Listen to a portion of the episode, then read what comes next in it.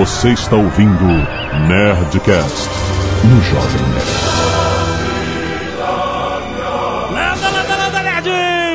É Alexandre Antônio, Jovem Nerd, e eu navego de olhos fechados na Rota Vermelha. Meu nome é Nick Harris, o Nice Guy. Se você gosta de 24 Horas ou Homeland, agradeça a Tom Clancy. Oi, aqui é o Jeff Paiva e se você ver no 747 voando na sua cidade, se cuida. Aqui é o Caio Gomes e o Jack Ryan de presidente pra mim foi demais. Salve galera, aqui é o Cardoso e porra, Nick, você perdeu outro submarino? Eu sou o Easy Nobre e dessa vez eu não pensei na entrada, eu vacilei. Ah, puta, vai fuder, foi o último. Caraca. Aqui é o Zagal e o comprou um Mustang. tá podendo. Muito bem, nerds, nós estamos aqui para prestar homenagem ao grande escritor Tom Clancy, finalmente. Eu queria ter feito um Nerdcast dele há muito tempo em vida, mas agora que se foi Tom Clancy, a gente realmente não dava mais para esperar. Perdemos a chance de entrevistá-lo, hein? De. Vamos falar sobre as aventuras militares de espionagem de Tom Clancy espetaculares depois do e-mail. Canelada. Muito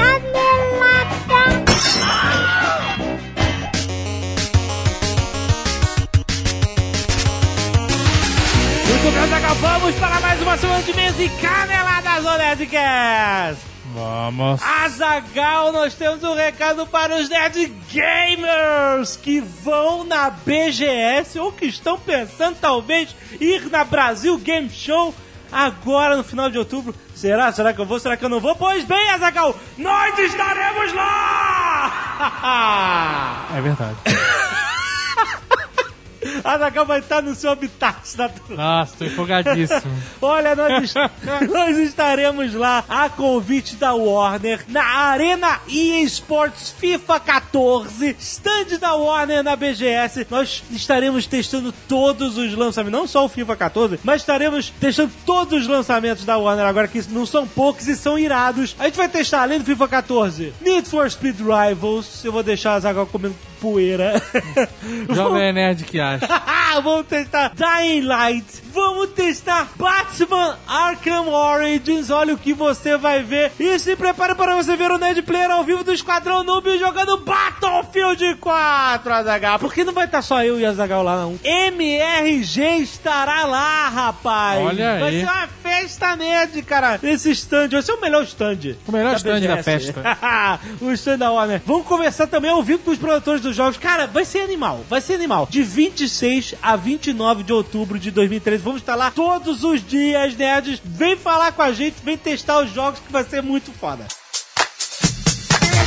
Azagal também não podemos de falar do nosso querido Nerdologia, Azagal. Isso, a primeira atração original da Amazing Pixel. Muito bom. Já chega seu segundo episódio nessa semana. Olha aí como matar o Wolverine. é Excelente. possível matar o É Wolverine? possível, é Você vai possível. saber no Nerdologia. Olha aí com Atila e Amarino no comando editado pelo Rodrigo Tucano. Muito bom, os talentos espetaculares dirigidos por Jovem Nerd Azagal. Clica aí pra você assinar o canal pra você não perder. Toda quinta-feira tem Nerdologia, ou seja, se você tá ouvindo esse podcast, você já perdeu ou não o episódio passado. Mas clica aí pra você assinar o canal pra você não perder. Toda quinta-feira às 11 da manhã tem Nerdologia novo. Mais um produto com qualidade Jovem Nerd. Olha aí. E se você não quiser ouvir os recados e e-mails sobre o último Nerdcast sobre vida não convencional, você pode pular para 14 minutos e 21 marinheiros russos. muitos e-mails, encontros Skynerds rolando pelo Brasil afora, muito bom. Clique aí pra você ver Cozinha dos Nerds, Azagal. Oh, o pavê de copo não para, é uma febre. Você É uma febre mundial. Eu não falo mais nada. Só pavê de copo pra lá e pra cá, muito bom. Guacamole e pavê de tigela. Ah, meu Deus do céu. Eu quero ver, eu quero que vocês cheguem ao nível do pavê de bacia. Ah, não, cara, que nojo. Aí é foda. Várias pessoas comendo tempo. Que nojo. Tá vendo? Até você acha nojento. Não, eu acho nojento várias pessoas comendo algo líquido ao mesmo tempo. Ah, tá bom, entendi. É que nem você fazer uma sopa numa bacia e todo mundo comer sopa ao mesmo tempo na bacia. Exatamente. Nerd Cacete de Agulha, Thiago Souza Rosa e Isabela Bonassi doaram sangue essa semana. Muito obrigado e compartilharam aí as fotos de suas doações. Faça isso também na semana que vem, Nerd. Dois sangue que você vai salvar vidas. Arte dos fãs, várias excelentes, algumas mais ou menos, e outras bem ruins, mas. Um destaque para a arte do cosplay Olha aí, voltou! do Leandro Marques de Almeida, que fez dessa vez um especial pro nosso querido Jack, o Tucano, Tucano a Passarinho, parte 1, piloto. Cara, ele de Palmirinha tá sensacional. Tá qualquer coisa. Excelente, cara. Além disso, temos o protocolo Blue Hand por Davis. Olha aí, Davis. eu compartilho sua dor. Davis Gotten. Olha, muito Ficou bem, bom. mano. Foi irado esse Blue Hand, cara. Muito bom. Contos Skynet. As Relíquias de Nephilim por Adson Leonardo. Muito bom. E Bloqueio Session por Henrique Rodrigues são os destaques dessa semana. Muito bom, né? Destaques aleatórios, só vai. Sim. Felipe Lacerda, 24 anos, estudante de Engenharia Elétrica, São Paulo, SP. Eu fiquei muito triste de ler comentários realizados por pessoas que não compreendem que o nome nerd que antecede a cada produto de vocês não é limitador de conteúdo. Eu, como ouvinte do Nerdcast há 5 anos, gostaria de parabenizar pela capacidade de vocês dois em poder abordar qualquer assunto com maestria, humildade e muito bom humor. Continue assim, diversificando e expandindo cada vez mais os horizontes do grupo Jovem Nerd para todos os ouvintes. Parabéns. Eu já cansei, obrigado pelo seu e-mail. Eu já cansei de explicar isso pros idiotas que não percebem. que o Jovem Nerd é a visão nerd do mundo e não só coisas nerds. Exato, a gente É, fala de tudo, cara. Você quer ser um bitolado, imbecil, que só fala de uma coisa na sua vida? Boa sorte com a sua virgindade eterna. Vai fundo. Muito obrigado pelo Felipe por entender. Você é a maioria. É, incrível então, que pareça. sabe o que é engraçado? É, eu, eu vi um comentário falando assim, pô, de, última- de tempos pra cá vocês não têm feito os temas mais nerds, tá mudando. O que, que é tema mais nerd? Não, não, mas aí sabe o que, que eu fui? Eu fui catar um monte de episódios antes do número 100 que não tem nada a ver com nerd. E eu, e até nos comentários eu dei uma lista enorme. assim: olha aqui, cara, a gente sempre fez. Isso porque eu não comentei esses episódios que a gente fez de novela, cara. O nerd, o nerd dos anos 80 tinha que assistir novela. Tinha que assistir novela, exatamente. Mas é, whatever, não tô nem aí. A minoria que fica de mimimi, eu nem. Eu, Obrigado, Felipe, pelo seu e-mail, pela sua compreensão Muito dos bom. fatos de como eles realmente são. Off topic.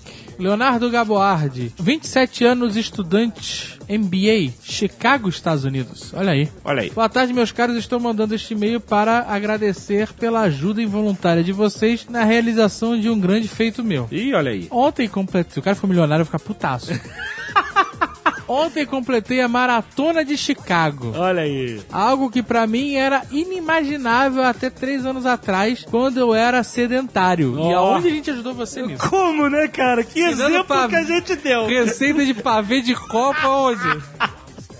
E onde o Jovem Nerd se encaixa nisso? Pois é, tô curioso. Bem, o treino para uma maratona começa alguns meses antes, eu diria anos.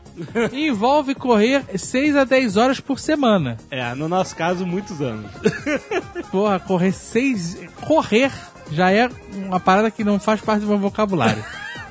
Todavia, estas horas podem ser uma tortura mental à biomecânica da corrida. Ficar fazendo o mesmo movimento por horas, isso se torna ainda pior quando a corrida é feita numa esteira, pois sequer tem a paisagem para É, apreciar. ma- é, monótono o que ele tá dizendo. Isso aí. É insuportável. Insuportável. Porém, essas horas se tornaram bastante divertidas quando eu descobri no início do ano o Nerdcast, Olha aí, um novo ouvinte. com o qual me informava e ficava entretido durante meus treinos. Que legal. E com um backlog de mais de 300 episódios, Se deu bem. 383 pra falar a verdade, tenho certeza de que poderei fazer muitas maratonas nos próximos anos sem ter que reprisar qualquer coisa. Olha aí, rapaz. Sem dúvida, o Nerdcast foi uma ferramenta essencial para que eu pudesse conduzir meus treinos conforme programado e que pudesse terminar a maratona. Eu estou recomendando para meus colegas que vão fazer o mesmo o ano que vem. São mais de cinco. Olha aí, que beleza. Aproveito para relatar que somos muito próximos. Não entendi isso. O que significa isso? Não entendi. Mas exatamente. Esquisito, hein? Tem mais Essa- de cinco amigos, O muito que, que essa turminha tá aprontando em Chicago, hein? Eita, cara. Não, acho, ó, para, Não, obrigado, parabéns. obrigado. O desafio continua, inclusive. Continua, continua. Você não percebi nada ainda, hein, nas estatísticas. Tem Não. que subir muito. É, então, leva um tempo gente Jovem Nerd vai degustar o maravilhoso pavê de copo. Olha aí. É uma, é uma... Porra, eu queria que tu subisse porque eu quero comer pavê de copo. Jovem Nerd vai degustar papel de copo se você, ouvinte que está ouvindo esse programa, apresentar o Nerdcast para cinco pessoas que não o conhecem. Excelente. É um desafio que eu fiz a vocês. Sérgio Ferreira, 47 anos, gerente de sistemas TI, Atibaia, São Paulo. Esse aí não tá na estatística, hein? 47 anos já não tá no nosso Quare- plano. no- 47 anos. Não tem, tá no Media Kit. estatística. Tem. Não, não tem. Mas acho legal. Não, legal. Ah, pessoas, né, idosas. Caraca, que, que escroto, cara. Tu tá chegando lá, rapaz. Olá, senhores nerds. Aceitando o desafio do senhor Azagal, quero contribuir para que nosso jovem Alexandre experimente o famigerado pavê de copo. Devo dizer que, embora eu tenha um estômago de avestruz, aí que nem o Azagal, ainda não pude provar essa iguaria. Estou num regime forçado pela família para emagrecimento. Olha aí, fazer o quê? Bom, eu e meu filho, também Sérgio, somos seguidores assíduos de suas produções já há alguns anos. Tanto que sexta-feira, que trabalho em meu escritório de casa, passamos eu e meu filho vendo e ouvindo os Nerdcast, Nerd Office, etc. E agora Nerdologia? Ah, Ah! por favor. Enquanto trabalhamos. Bom, então não tá trabalhando, né? É, tá aí sexta- é sexta-feira, né? Sexta-feira, semana praticamente terminada. Sexta-feira, semana flexível. A gente aprendeu isso outro dia em São Paulo. Tem umas empresas que eu vou te falar. Tem. Semana flexível, dá duas horas. galera, duas da tarde. Ah, é sexta-feira casual aí. Bom, nosso dia fica ainda mais animado ou por rirmos bastante ou mesmo por obtermos novos conhecimentos através dos temas de seus convidados. Pois bem, depois do desafio do Azagal, passei a recomendar na empresa o canal Jovem Nerd, na empresa, né, pra esposa. Não, mas ele falou que na sexta ele trabalha em casa. Ah, é verdade. Ah, bom, o canal Jovem Nerd tá, ele tá recomendando. Bem como, principalmente, seus podcasts. Presta o serviço full time num fundo de investimentos em São Paulo. Olha aí. Olha aí, essa galera que não quer abrir o jogo. Recomendei tanto para o pessoal operacional quanto para a diretoria. E para minha surpresa, um dos diretores da empresa demonstrou grande interesse, assim como o gerente da controladoria. Alguns já estão ouvindo como gerente de segurança de rede. Caraca, só o gerente, só, só a diretoria. Excelente. Um DBA, um gerente de controladoria e liberei para minha equipe de TI ouvirem os podcasts com fone, claro, enquanto trabalham. Olha aí, como ele tá no TI, ele, ele que decide. Excelente. Então, está sendo inusitado isso na empresa e uma história de sucesso, pois vejo que meu time está muito animado com a novidade. Juntando com o meu outro time de TI, de nossa empresa de consultoria, somamos agora cerca de 20 pessoas. Olha aí, Azagal. Pode preparar o nosso caro Jovem Nerd para ter uma nova experiência gastronômica. Espero ter dado minha pequena contribuição para isso. Grande abraço a todos. Olha aí, cara. Porra, parabéns. Muito eu só bom. quero uma dica de investimento também. Né? Por favor, Sérgio.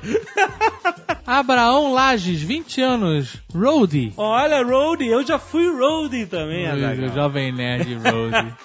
São Paulo, capital. Olha aí. Foi enviado para vocês e citado no último Nerdcast a foto do Jovem Nerd do futuro, Olha aí. que aparece na propaganda da carne. f- Exato, tem um link aí se você não viu. tem aí o Jovem Nerd do futuro. Acontece que o ator que é a cara do Jovem Nerd fez outra propaganda recentemente. Segue o link, não, vamos assistir. Ah, não, cara. Vamos assistir isso. Ai, meu Deus. Álbum de figurinhas das Chiquititas. Puta merda. Olha aí, caraca, o vovô Jovem Nerd. o Jovem Nerd foi no suspensório, cara. ah, não, cara. Não, olha só. Agora... Agora a gente tem uma outra missão. Ah, não, cara. A gente tem que descobrir o nome desse cara. e a gente tem que promover um encontro do Jovem Nerd com o Jovem Nerd do futuro. Mas, cara, isso, isso é um perigo pro universo. Não cara. é um perigo, vai ser esse. Caraca, cara. Galera, vocês estão aí achando, já rastreando o cara e tal. Descubram o nome desse cara. Vamos marcar esse Ah, encontro. não, cara. Vamos marcar esse encontro, cara.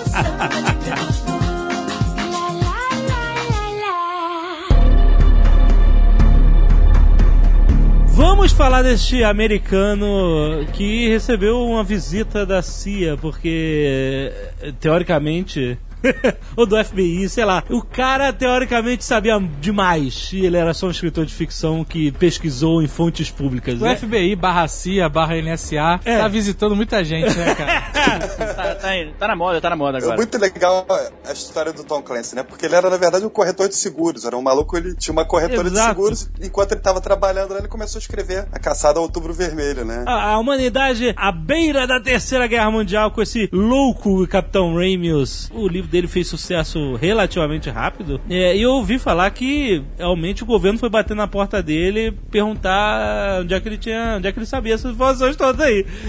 Essa é a lenda. Qual é a história? Primeiro tem a história dele, ele escreveu o livro, e aí ele conseguiu vender o livro pra editora do Instituto Naval, que nunca tinha Isso. feito um livro de ficção na vida. Nunca tinha publicado um livro de ficção. Mas aí a mulher conseguiu convencer o chefe lá, eles publicaram e fez um sucesso fenomenal, né? Aham. E esse livro foi parar na mão do Ronald Reagan. Reza a lenda que ele ganhou de Natal. Ó. E aí o Reagan pegou o livro e falou: Isso aqui é minha praia, isso aqui é o que eu gosto muito. E falou que não conseguia botar o livro na estante, não conseguia parar de ler. Que é, o que é uma mentira deslavada, né, cara? Porra, Ronald Reagan, cara. Mas detalhe que o editor pediu pro Tom Clancy tirar um pouco de detalhe, porque a parada já Isso. era mais profunda ainda. Era do nível do JJ Benítez, né?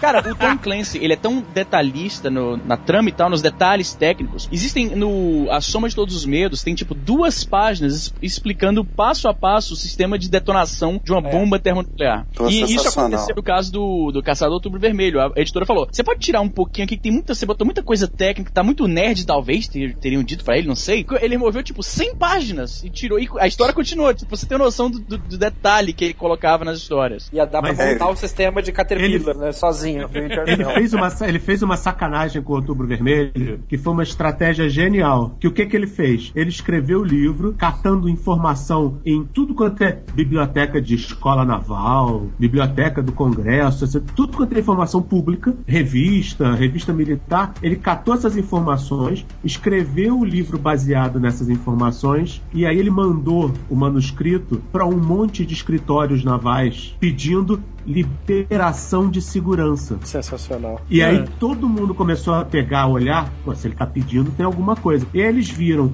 as informações compiladas, todas direitinho, feijão com arroz ali. Mas, pô, esse cara tem alguma fonte de segurança, tem alguma fonte, tem algum É. Sabe o que é curioso, Cardoso? Uma coisa que ele fala bastante nos livros dele, acho que especialmente no, no Rainbow Six, ele, ele fala sobre isso. Tem um personagem em Rainbow Six que ele é um espião. E aí ele explica a espionagem. Não é aquela coisa de James Bond que a gente vê nos filmes e ação e tira e comendo mulher e tal. É mais assim, o cara, ele acompanha as notícias militares, as notícias de interesse é, econômico e tal, ele compila, ele tá lá naquele país, então ele tem aquela visão bem a- adaptada social e culturalmente àquele país, então ele faz aquele compilado de informações que estão disponíveis publicamente, né? Mas quando ele, ele compila isso tudo, dá um quadro É, interessante. ele monta o quebra-cabeça ali, né? Exatamente. A própria formação de personagem do Jack Ryan no Outubro Vermelho, quando ele tá apresentando o Jack Ryan, ele fala várias vezes isso, de que o trabalho do analista é mais importante do que o trabalho de- Exatamente. do agente de campo. Exatamente. E o analista, ele não tá necessariamente hackeando computadores e fazendo esse tipo de coisa, ele tá compilando informações e comparando com essa aqui. Olha, a presidente fez essa declaração e aí no outro dia essa empresa fez isso aqui, aí essa agência fechou por causa disso, e aí você monta aquele quadro, como o Jovem Nerd falou, um quebra-cabeças baseado em informações públicas, que quando você monta tudo, como se fosse um cara, aquele cara que vê conspirações em tudo, mas é mais ou menos desse jeito, entendeu? Com um recorte de jornal aqui, que conecta com aquilo ali, e o cara tem uma boa imagem do quadro geral. E foi assim, isso que é curioso, porque foi assim que ele conseguia tanto detalhe técnico e aparentemente a que deveria ser de sigilo pros livros dele. O que Pois é, mostra o- bastante o- como ah, o tanto de informação que tá solto por aí, o próprio governo não sabe o que, que elas podem juntar. E tem muita teoria da conspiração Pois que é. acha que o cara ah, tem um, um molo, tem um, um espião lá dentro. Não, é um cara que é um analista de verdade, não um entusiasta. Ele era um analista, o Tom Clancy, né, cara? E ele sabia juntar as peças pro livro dele. Então isso é verdade, ele realmente recebeu a visita aí do, dos Feds. Então,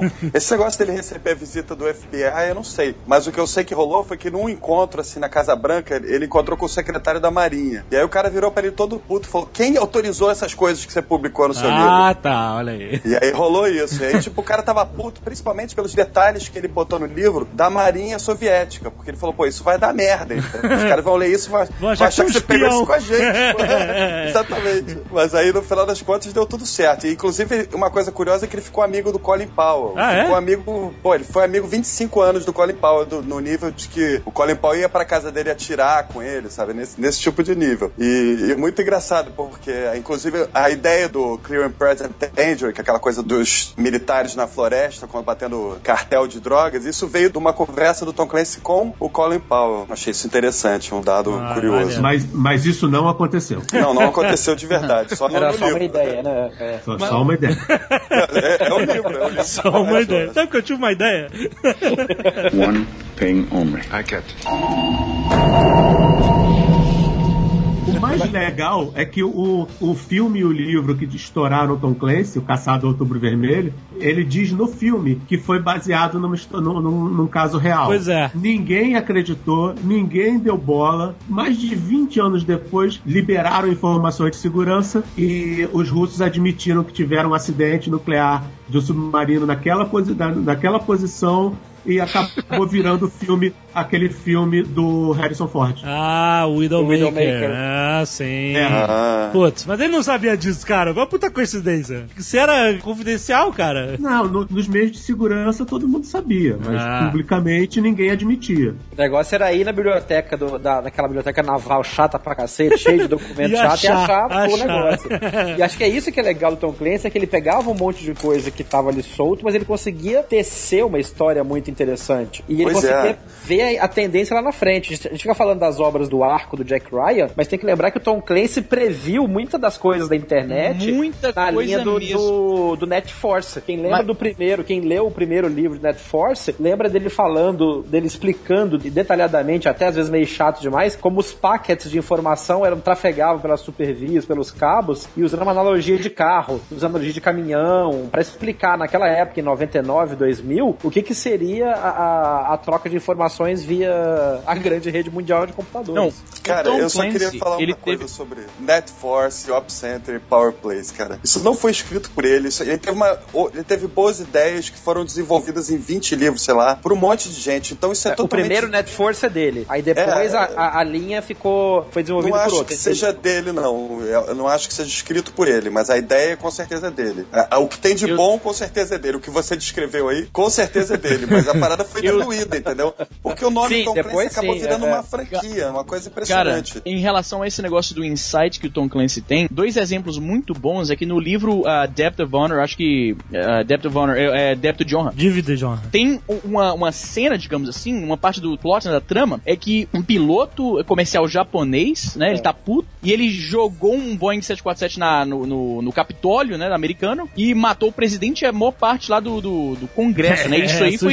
Bem, pois é, isso ele escreveu em 94, É, né, exato. e em Pois 11 é, de setembro cara. de 2001 aconteceu de fato uma cena, uma cena muito similar e por causa disso eu lembro que a CNN, a Fox News, vários desses canais de, de notícias 24 horas, né, de TV a cabo americana, chamaram ele pra conversar um Chamaram pouco, pra ver é. Aliás, nesse livro Dívida de Honra tem uma passagem muito boa que o cara da FBI, acho que era o cara da FBI, fala assim: olha, esse cara é um traidor, não, já foi traidor. Então querendo confiar no cara que já foi traidor. Olha, esse cara é um traidor, não confia nele. E sem- uma vez traidor, sempre traidor. E aí eles falavam que a CIA tinha uma outra versão pra essa frase que era uma vez filha da puta, sempre filha da puta. Que é muito mais abrangente, né? Aí é uma filosofia de vida muito válida. Exato. One thing only. I get.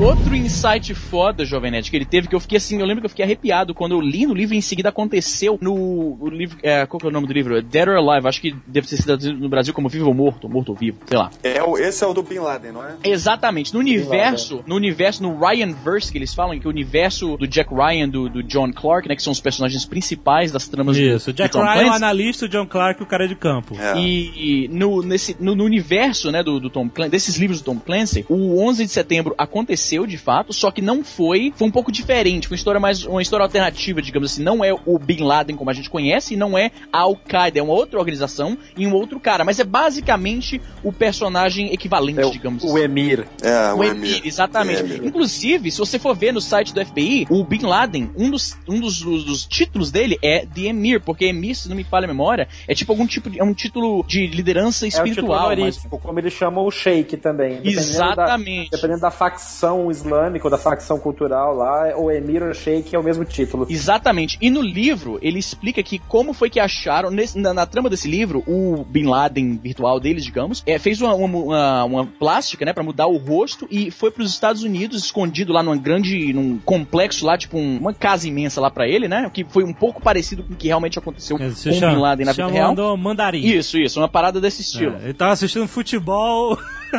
Não, mas não foi pra tanto, não foi pra tanto. Só que olha que foda. A forma como eles encontram, né, quando eles desfazem aquela, aquela a rede terrorista, foi exatamente o que aconteceu no- na vida real com Bin Laden um alguns anos depois. Esses caras, eles não podem usar internet, telefone tão livremente quanto a gente usa, porque tem aquela. É um pouco mais fácil de, de, de traquear, Eles né? não de podem achar- usar em nenhum momento. Como assim tão livremente?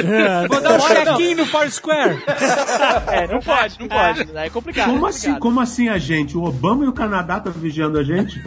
E aí o que acontece? Pra contornar essa, essa vigilância né, eletrônica e tal, o que, que eles usam? Eles usam uma rede de, de pessoas que, garotos às vezes, que levam um pacote daqui pra cá e esse outra pessoa vem e pega daqui pra cá. Então nenhum indivíduo dessa rede conhece a extensão dela, quem é as pessoas de um lado ou do outro. Ela só sabe que tem que levar um pacote de cá pra cá. E tem É. o Tom Clancy com o detalhismo dele, que era característico das obras dele. E aí ele explica que o cara vai lá, ele bota um X numa parede, aí dois dias depois, se o cara vê o X, ele tem que deixar um negócio lá. É bem explicado, entendeu? Aham. E aí, dessa forma, no livro, foi assim que eles desmontaram né, a rede e encontraram o cara. Achando os e foi mensageiros, Justamente achando- as- exatamente, os mensageiros. E foi justamente dessa forma É. que os Estados Unidos encontrou o Bin Laden, também usando a vigilância desses moleques que vinham pra cá e de lá pra lá e mandavam mensagem, tudo caralho. Exatamente. E eu lembro quando saiu a notícia disso, eu falei, caralho, maluco, exatamente como o Tom Clancy explicou na porra do Tom livro. Clancy, Kid, motherfucker. Sabe o que é mais sensacional desse tipo de coisa? É que isso é básico tradecraft de espionagem desde que o mundo é mundo. Dead drop, deixar o pacote de um lado, fazer marca no outro e né? tal. Qualquer um que hoje joga Assassin's Creed, que vai aprendendo, acha muito legal essas coisas, isso é, É. desde a época do, do- do- dos assassinos originais lá na, na Península O Arábica.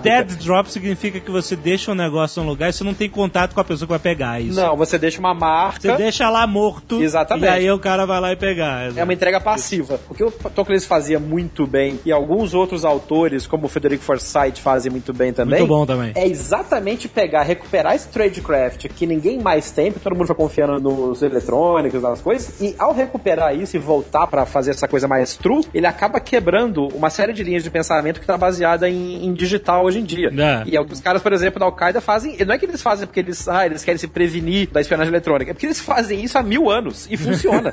Exatamente. Inclusive, tem um plot no Ordens do Executivo, quando os Estados Unidos sofrem um ataque biológico ligado ao Irã e Iraque, que tinham virado um país só. E eles acham que tem alguém dentro do serviço secreto que vai matar o presidente. E eles vão fazendo por um caminho tortuoso até eles chegarem ao contato desse agente. E é um sujeito que vende tapetes persas lá em Washington. Em E Washington, há em 20 Washington. anos. É. E aí eles descobrem, eles vão na casa do cara sem ele saber. Aí eles descobrem que no agenda de telefone do cara tem um telefone que ele liga sempre e esse telefone tem uma marquinha em cima de um número. E aí o que que acontece? Ele pega o telefone, liga para aquele número e deixa um recado. Só que o número é o número errado. Aham. E aí eles descobrem que o cara sai de casa para ligar de um orelhão. E aí ele liga pro número errado. Liga sempre pro número errado. Ah, o seu tapete chegou e não sei o quê. Aparentemente é um cara, um vendedor que tá ligando pro número e errou. Eles vão atrás do número original. O número original que o cara chutou é do velhinho que morreu há uns dois anos e era alérgico à lã.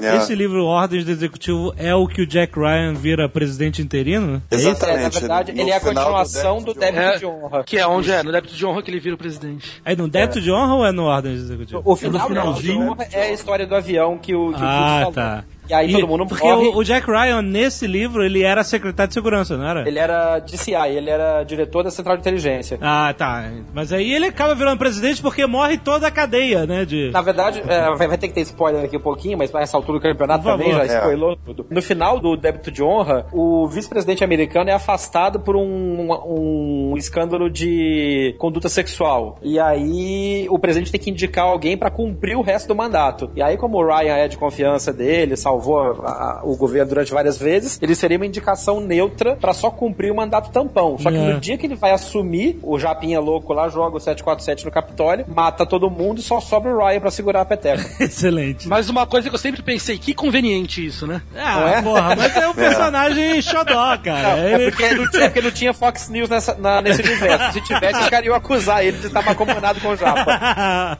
One thing only. I get it.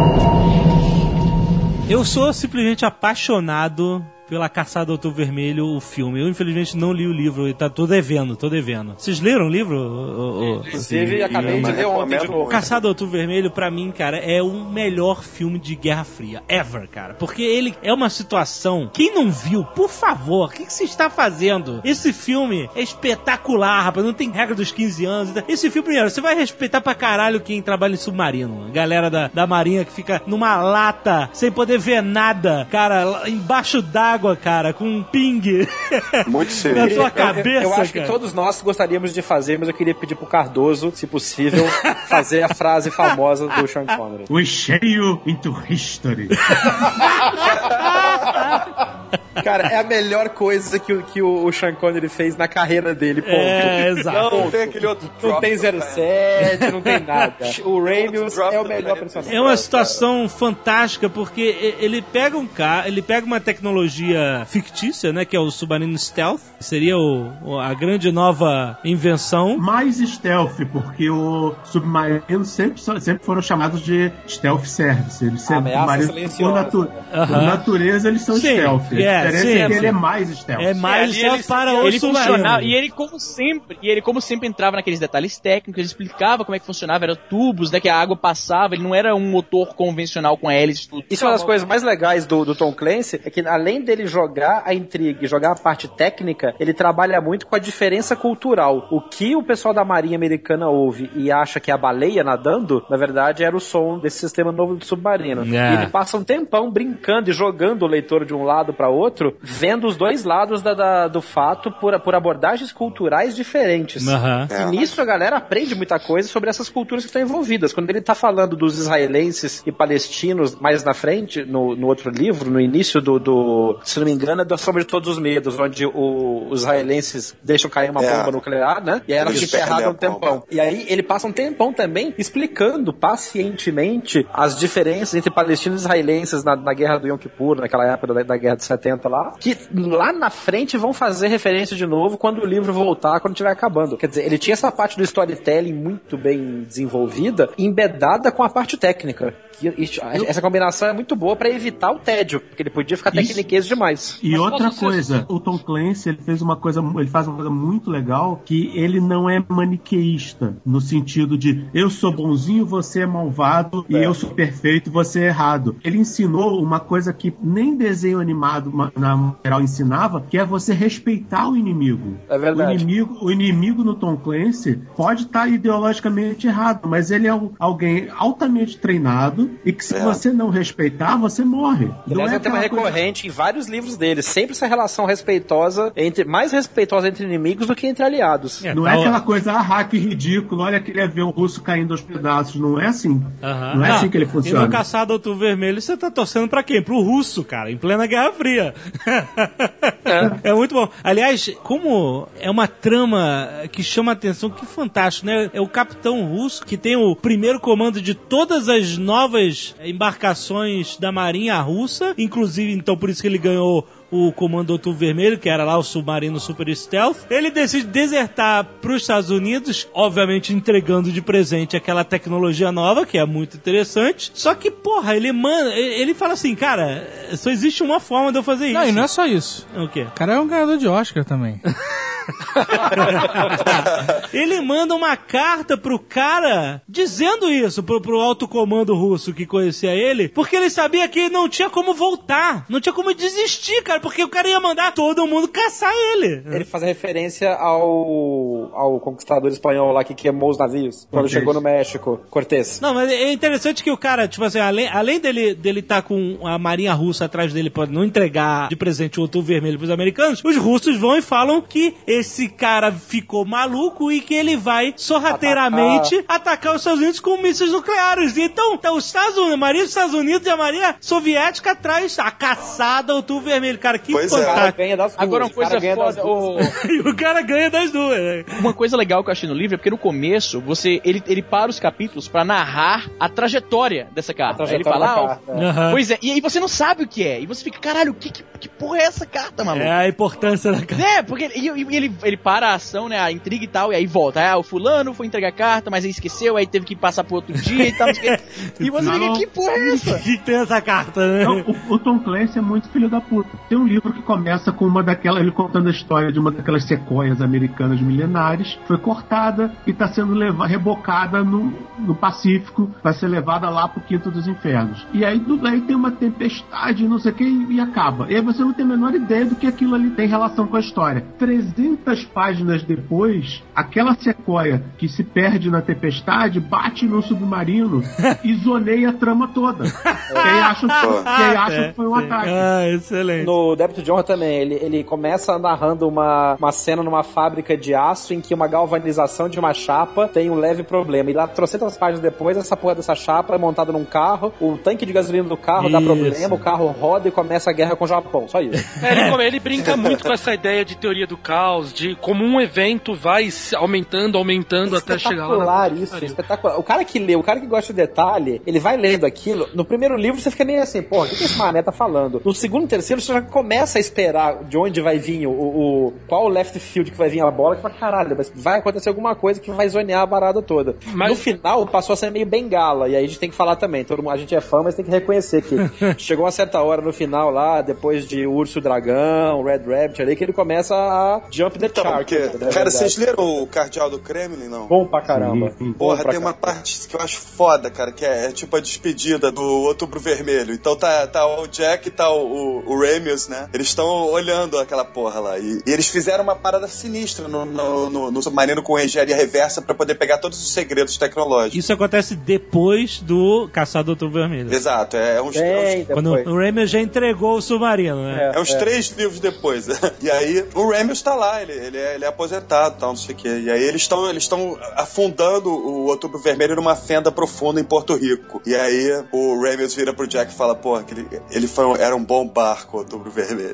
Eu acho isso muito maneiro. Porra, é muito maneiro. E tem uma cena também que eles têm que resgatar o chefe da KGB, que é agente duplo do, da CIA, e eles vão buscar o cara de submarino, e só quem conhece a região onde eles vão navegar é o Ramius. E eles convencem o cara Pode a, crer, cara. a ir de consultor no submarino. E, pô, se ele é capturado, ele tá ferrado completamente. Não é fudido, né? E eles vão parar no meio do exercício, eles achando que estavam sendo detectados, só que era um exercício anti-submarino da Marinha Soviética, eles pararam no meio, bomba, carga de profundidade explodindo em volta. Eles, agora ferrou, a gente vai ter que emergir, vão prender a gente. Aí o Ramius, não, deixa comigo, me dá o rádio. Aí eles pensam, o que, que esse cara vai fazer? Ele vai, vai, vai entregar a gente e vai Fazer um pedir acordo. consciência, Vai fazer um acordo. Aí o Bart Mancuso, comandante do Dallas, fala, não, confio no Ramius, dá o rádio pra ele. Aí o Ramius dá um esporro. Aqui é o submarino tal da Marinha Soviética. Como vocês não sabem que a gente tá aqui? Vocês têm matado não sei quantos filhos do Politburo que estão servindo a bordo desse barco. Qual o nome dos comandantes desse- desses destroyers aqui em cima? Não sei o que. O cara dá um esporro, os caras metem o rabo entre as pernas e vão embora. o Dallas se pira dali, cara. É famoso, você sabe com quem você tá falando. Exatamente. excelente, excelente. One thing only. I kept. Ele fundou é, a Red Storm Entertainment em, em 96. O cara tava à frente do tempo dele, realmente. E, e ele fez essa, essa empresa para fazer games. E, e o sócio dele era um capitão de submarino da Marina, da Marinha Real Britânica. Eu acho isso muito legal. o primeiro jogo que ele lançou, acho que foi política, não fez muito sucesso. Mas o primeiro sucesso realmente deles foi Rainbow Six, que ele lançou junto com o livro, em 98. Aí é a grande sacação, né, do storytelling. Hoje em dia a gente vê transmídia, tá em todas. Mas o, pô, ele tava pensando nisso em 98. 98. Ele lançou o jogo junto com o livro. E aí que é legal, é que ele, ele tava muito à frente do tempo, que antes dele fundar a Red Storm, ele licenciou o Caçador do Vermelho pra um jogo, mas que era uma simulação de, de guerra de submarino. Tinha uma versão pra Commodore, pra Atari, pra Amiga, só que era um jogo baseado, primeiro era um jogo baseado no livro, então era um jogo de estratégia, quase de texto. Quando saiu o filme, eles refizeram o jogo e virou um simulador de submarino baseado no livro, com voz dos atores e tudo. Só que a, a, a tecnologia do jogo na época não permitia que a parada desenvolvesse tão bem quanto o que ele descrevia. Quando ele fundou o Red Storm lá na frente, era muito mais pra conseguir fazer com que os jogos fossem mais fiéis ao que ele escrevia, porque o licenciamento do jogo que ele fez pro Caçador Vermelho foi um fracasso na opinião dele. Perfeito. Vendeu pra cacete. Mas a visão dele era muito mais à frente. Aí ele começou a fazer coisas que depois revolucionaram a indústria do game também. E o legal é que ele vendeu a empresa pra Ubisoft em 2000, mas continuou sendo consultor dos caras, trabalhando com eles. Chegou um momento que eh, eles simplesmente tinham um naming rights lá, que é o direito ao nome, né, Exatamente dele. isso. Ele vendeu isso por um valor que nunca foi revelado, mas eu tava ouvindo o podcast do Kevin Smith e ele falou que supostamente eles pagaram 66 milhões de dólares pelo direito do nome do cara, pra botar o nome dele nos É, jogos. você botava Tom Clancy's alguma coisa, entendeu? E aí virou uma isso. marca, né? E não necessariamente ele estava envolvido na parada, mas... Não, não. Eu sei que ele tava no Rainbow Six por causa do livro e tal, né? Que era um jogo de, de SWAT tática, né? O, o grupo tático de invasão, eu lembro que eu jogava, você, você abria o mapa, planta baixa do lugar, você traçava waypoints, o cacete, e aí ia Isso. com os grupos pra... Você tinha lido o livro antes de jogar o jogo? Não, não, eu nem li. Porra, quem lê o livro são todos os personagens lá, inclusive os personagens secundários Isso. do livro, são principais no jogo. E os caras, você vai vendo os caras sendo promovidos de, de, de jogo a jogo. Aham. A parada do transmídia storytelling é muito forte nele, porque de verdade, o nego fica cagando regra de que o Heroes foi o primeiro que ele levou de quadrinhos pra cinema, pra série, pro Caramba 4. O Tom Clancy já tinha feito isso, inclusive com desenvolvimento de personagem. É muito, muito foda. O Ghost Recon também, que é um- uma outra série Sim. de jogos do, do Tom Clancy que levava o nome dele, tinha consultoria, e que era E- também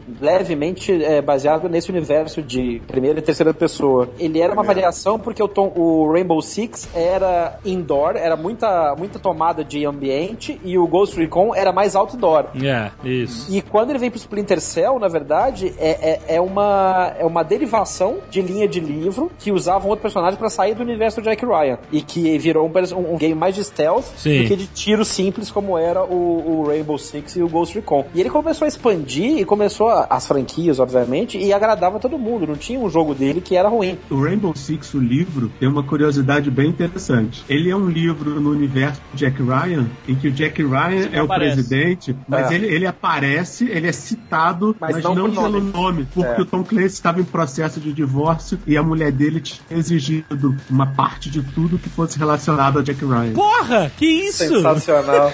Coitado do Jack Ryan. Agora, foi só genial. agora eu entendi. Só agora eu entendi por que, que não era citado, que era só o presidente. Valeu. Pelo que eu lembro, ele só chama no máximo ele Mas eu de tenho- Jack, não é? É De Não. Jack, exatamente. Jack ele chama uma de Jack. vez. Não, ele Uma chama, vez. ele chama de Jack uma vez e de Uma presidente vez. o tempo inteiro. É. Tanto é que você nem, nem se toca, que assim, você pode ler e passar meio que batido. Ah, pode crer, é o mesmo universo e realmente ele ainda tá lá. O personagem principal é o John Clark. Então, É. é, passa bem batido mesmo o que o Jack Ryan tava fazendo. Até porque a história se passa mais na, na Europa e tal, então faz um pouco de sentido, né? O John Clark é muito foda, cara. Sim. Ele é- eu prefiro o John Clark do que o Jack Ryan, inclusive. Porra, ele é muito mais foda. Porra, mas é o John Clark é o cara que tá na- no chão, cara. É o cara que, coitado. Cara, é, tipo assim, você tava pensando assim, Coitado se a história do Jack Ryan se passasse no universo de Breaking Bad, o John Clark seria o Mike, cara. Ele é o cara que resolve as paradas todas, entendeu? É, o- é o profissional, ele é o cara mega profissional. Ele tá ali pra resolver Aliás, o Jack Bauer, ele é um pouquinho, né, de John Clark, né? Ele tudo. Cara, é o Jack Bauer é o clone do, do, do Jack Ryan. Do Jack Ryan? Do John Clark. Isso, John John Clark. Clark. Mas ele não limpa a bota do John Clark, desculpa. Ah, não, é. John Clark Fica dando, é fica dando esporrinho na, na Chloe Tem lá um, no... um livro que é Sem Remorso, que conta a história de como o John Clark virou, né? Esse cara mega foda. É muito legal, cara. Não, como ele virou John Clark, E- literalmente, porque o nome É. dele não era esse. Não era É, John Clark. Jo- John, John, John Kelly. John Kelly, é. E o mais legal, pra, vocês devem lembrar de reparar isso, é que o pai do, do Jack Ryan tem uma participação muito pequena, porque o pai do Jack Ryan era O policial em Boston. Pode crer. De- de- exatamente, exatamente. Ele era Pode policial. Eu fui crer, impressionado com o Jack Ryan. John Clark. A coisa mais triste do John Clark é que ele foi interpretado pelo William Dafoe naquele outro filme, cara. William Dafoe é sacanagem, cara. Já o Jack Bauer.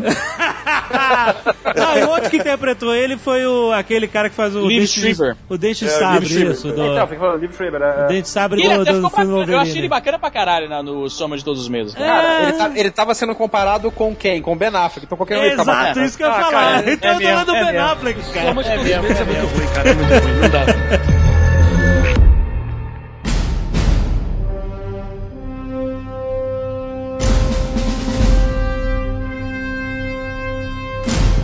Eu acho que todos os filmes eles são independentes, não, não parece que eles são no mesmo universo. Até os dois do Harrison Ford, que é o Perigo Real Imediato e os Jogos Patrióticos, né? Eles não têm, sabe, uma história não contribui nada pra outra, né? O que acontece com os filmes é o seguinte: o próprio Tom Clancy odiava o Harrison Ford como Jack Ryan. Porra, que isso, é legal. Sério, ele Vai. não gostava, ele não Mas do. Ben Affleck ele gostava, né? Aí o defeito dele. Cara, ele, ele gostava do Alec Baldwin e gostou do Ben Affleck. Ele quis fazer ali no, no Sum of All Fears o reboot da parada. Então, por exemplo, o Jack não é casado ali, o Jack Ryan não é casado ali, ele é mais novo. tá então, ainda. ele misturou, misturou a porra toda e ficou uma merda. né? e, e esse negócio do- de ter acontecido o, o 11 de setembro um ano antes foi péssimo pro filme, porque não faz o menor sentido ser neonazistas, cara. Não faz. entendeu? Esse filme não deveria existir, como vários filmes do Ben Affleck, inclusive. Todos, tá? vamos falar vários, não, todos, vai. A Argo eu acho maneiro, né? Mas enfim. Eu discordo completamente. Eu adoro o Soma de Todos os Medos. Acho um excelente thriller. O que eu não gosto, não gostei mesmo, foi esse. O presunto ainda estava quente e soltaram o trailer do Jack Ryan, agente da Shield ou coisa parecida. É, que é com esse garoto que é o Capitão Kirk novo do, do Cara, filme, isso é né? muito ruim, Pine, gente, ele corre, pula, atira. É. Igual o Jason Bourne ou esses outros. É, eles estão. genéricos, E eles estão transformando o Jack Ryan no Jason Bourne, o que é muito triste, porque o Jack Ryan é um analista, cara. É um analista. Ô, ô Jovem Mas Nerd, veja, mas isso que vende ingresso, pô. Você Mas sabe o que eu queria ver, cara? Mas caralho, os outros filmes foram sucesso, cara. O cara que falava, eu escrevo livros pra CIA. É isso que ele fala Ah, pro Ray. exato. Mas lá na frente, lá na frente, antes de ele virar DCI, ele tem um ou dois livros ali que ele, ele vai pro campo junto com o Clark até, que é onde reforça a amizade dos dois. Não nesse nível de virar Jason Bourne, Aham. mas ele dá uma. Ele, ele experimenta um pouco de ação. Tanto que Mas, lá na ele, frente. mas ele, ele vai, na- ele vai porque deu merda. Não, ele vai não ser protesto, é. O nome desse filme que vai estrear é, é- é Jack Ryan Shadow Recruit. O nome já é péssimo. O nome é horrível. E olha só, e ele é baseado, olha só, ele fala assim, baseado em personagens criados por Tom Clancy. Nossa, Ou seja, É o piloto da qualquer série, né? merda, cara. é o piloto da Mas eu série. não entendo porque Não, vai ser tipo o fazem- seguinte, eles pegaram. É que nem quando saiu aí o recente World War Z com o Brad Pitt, que eles pegaram só o nome do livro e mais nada. Mais nada, é, Então pra exatamente. que usar o porra do nome? Porque o nome Tom Clancy vale, cara. Você bota assim, Tom Clancy, é, vale, É. cara. Mas você É, sabe que, não, que é, isso parece? Quem, é quem via, quem viu Sabe que o grande pavor do livro que, que David o, Duchovny? o, Duchovny- o personagem do Duchovny escreve Ah. é que ele foi vendido pra Hollywood e virou um filme com o Tom Cruise. e o livro tinha nada que é, é God Hates Us All. Né? God Hates Us All. E ele é vendido pra Hollywood e só usam o nome do livro e vira um, um rom-com com o Tom Cruise. É meio que vai acontecer agora com o Jack Ryan. Vai virar um, Vai. um Bourne com, que pega É a uma tristeza. Vai virar um Born com genérico, cara. É isso Pois que vai é, acontecer. cara. Desde que eles mostram a Kira Knightley bem, tudo bem. A gente pode até tentar falhar. Mas... Neste, neste momento, o Jack Ryan tá sendo descido de rapel no helicóptero pra entrar no Dallas e, ele, e o cara encosta nele e toma um choque de eletricidade estática. O Cardoso, Cara, é que as pessoas não sabem. pensa nesses detalhes hoje em dia? Tá vendo o Netflix? tá vendo, tá- ele, tá- ele deu play Não. no Caçador do Vermelho, ele tá vendo aí em fundo. Eu tô, não, tô na locadora do palpite. Falo com ele. né? Ah, boa. O cabelo pau com ele. Boa. E o, o segredo do Clancy são esses detalhezinhos que se você vai descendo de um helicóptero no submarino, você tem que se aterrar porque você tá cheio de eletricidade estática. Mas É. infelizmente, na transposição pro filme, só o Caçador do Vermelho se atentou a esses detalhes de que, o- que, que o Clancy fazia. Os outros filmes todos viraram grandes Jason Bournes, até os dois filmes do Harrison Ford. né? Ah, mais ou menos. Esses até Não, ficam mais ou menos. mais ou menos. O, o soma de todos os medos, o problema é que eu tenho Ben Affleck e a internet odeia o Ben Affleck. Só que Soma de Todos os Medos tem um monte de detalhezinhos que funcionam bem nesse sentido. Uma- um amigo meu que ele tava reclamando uma vez, ele falou: Poxa, cadê o contador? A bomba não tem um contador, como é que eu vou saber quando a bomba vai explodir? e, no- e no- e nos comentários, o comentário do Soma de Todos os Medos é a melhor coisa que tem. Assistam com o comentário do Tom Clancy e do diretor. É. O Tom Clancy e o diretor, eles ficam no embate, cada um querendo mostrar quem sabe mais. E aí a coisa, tipo, o Tom Clancy falou que não queria um contador na bomba, porque bomba de verdade não tem um Tem contador, contador, dizendo porra. é, e são todos esses detalhes que ele brigou pra colocar. Outra, eles ficam discutindo, ah, porque esse, essa cena é no andar do Oriente Médio da CIA. Nós fomos lá visitar uma vez e tivemos e conseguimos ver tudo. Aí o Clancy entra, é, fica no andar tal do prédio, não é? Eles ligaram, eles ligaram a luz amarela dizendo que a sala estava contaminada quando vocês entraram, que é o que eles fazem. Então, a- eles o tempo todo deles disputando. Tem uma cena que eles estão no desarmamento de bombas, aí o Clancy pergunta: Isso é uma bomba ou é um torpedo? Aí o diretor, é uma bomba? Aí o Clancy, proporção errada. Aí o diretor, é um torpedo? Aí o Clancy, proporção errada. Ou seja, o Tom Clancy era o nerd true chatão mesmo. É, né? pra Ele, cara, caralho. ele começa, ele, a, apresenta, a apresentação dele no comentário é, Oi, eu sou o fulano, eu sou o diretor do filme. Oi, eu sou o Tom Clancy, autor do livro que eles ignoraram. Caralho. One thing only. I get.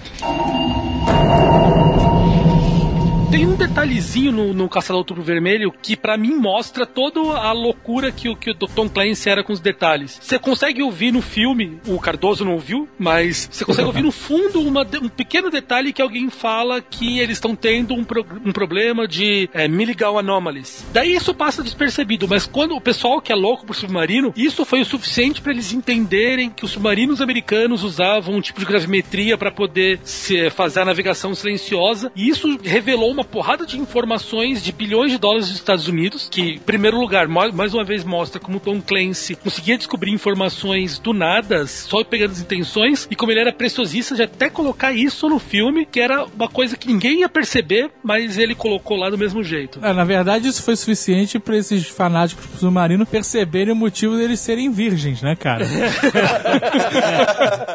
Por colocar essa informação, ele, ele, ele revelou uma informação top secret, teoricamente que seria, e que tinha custado alguns bilhões de dólares pro governo americano desenvolver, com uma frase que ele colocou no filme. Mas que ele achou pesquisando literatura técnica. Provavelmente. E eu Isso acho que que é é isso. foda. Eu acho que foi isso Foda. que fez realmente o FBI ir atrás dele. Mas é um detalhezinho no filme que ninguém percebe. Mas aí estabelece credibilidade com o, o, o pessoal nerd de truque que conhece, né? O fato de ele ser aceito nos submarinistas, dessa coisa, e nos livros tem muito detalhe de armas específicas, de ramos específicos dos militares, esses detalhes que ele insere, que é quase um easter egg, né? Ao mesmo tempo, ele sempre fez questão de não revelar informações muito precisas. Exatamente. Ele não diz, ele não diz a velocidade máxima do submarino, não diz o- a quanto ele consegue submergir, não diz o alcance real dos, real dos mísseis. Ele sempre exagera na precisão das armas, justamente o que Porque ele também fala. o cara não, não sabe Não, tudo, ele a dá entre- chutes bem calculados. Não, tem, Ele, ele, ele ele sabe, sabe, cara, ele ele sabe.